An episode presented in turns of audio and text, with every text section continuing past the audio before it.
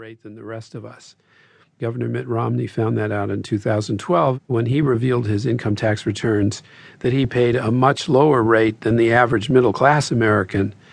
And that precedent is obviously what made Donald Trump reluctant to reveal his tax returns this year. If we harbor this overriding sense of fairness, why do we continue to pull the levers in state legislative and gubernatorial and congressional races for those who argue against that native fairness? Well, the tax cut era and federal tax rates really accelerated, of course, with the advent of Ronald Reagan. But what's worth recalling is that in the period when taxes were cut on the wealthy, there were also tax cuts made to the middle class. And there was something called the Earned Income Tax Credit, which meant that money was put in the pocket of the very poorest and I think that accounts for why tax cuts got passed repeatedly in the 1980s and through the administration of George W. Bush. Talking about Reagan, the great tax cutter, even he was obliged to talk about tax inequity. Uh, here's what he said We're going to close the unproductive tax loopholes that have allowed some of the truly wealthy to avoid paying their fair share. In theory, some of those loopholes were understandable, but in practice, they sometimes made it possible for millionaires to pay nothing, while a bus driver was paying 10% of his salary, and that's crazy. And then he cut taxes for everyone. How did he square that circle?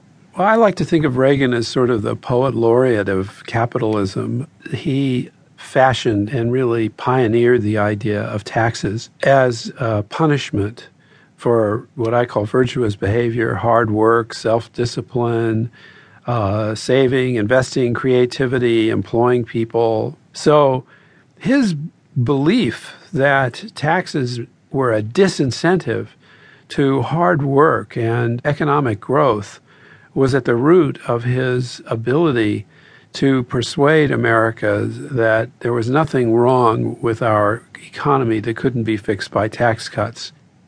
We do seem, when times are tough, to be willing to pony up more for the sake of, if nothing else, patriotism, no? That's absolutely right. And I think that's the problem Trump is running into now. You know, during World War II, one of my favorite stories uh, from that period was that the great Irving Berlin, one of the great composers of popular music in the 1940s and 50s, wrote a song called I Paid My Income Taxes Today. You see those bombers in the sky? Rockefeller helped to build them, so did I. I paid my income tax today. It was the idea that, like the rich, I'm willing to step up and carry the fight for my country. So I do think that, especially in times of emergency and war and peril, which certainly the Republican side is saying we are in now, people are more willing to have a progressive tax system that is fair, but that demands more of the wealthy. Steve, thank you. Yeah, thank you for having me. Steven Weisman is author of The Great Tax Wars Lincoln to Wilson the fierce battles over money and power that transformed the nation. He's also the Vice President for Publications and Communications at the Peterson Institute for International Economics.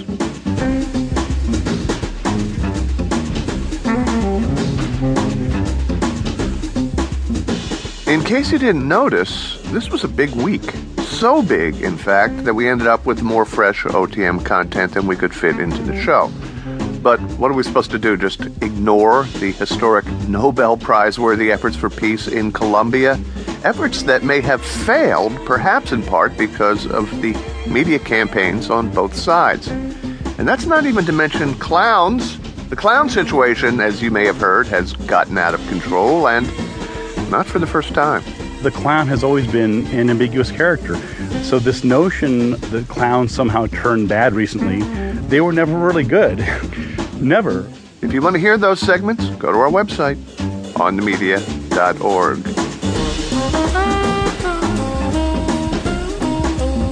Coming up, Busted America's Poverty Myths. Part 2 Laziness. This is On the Media.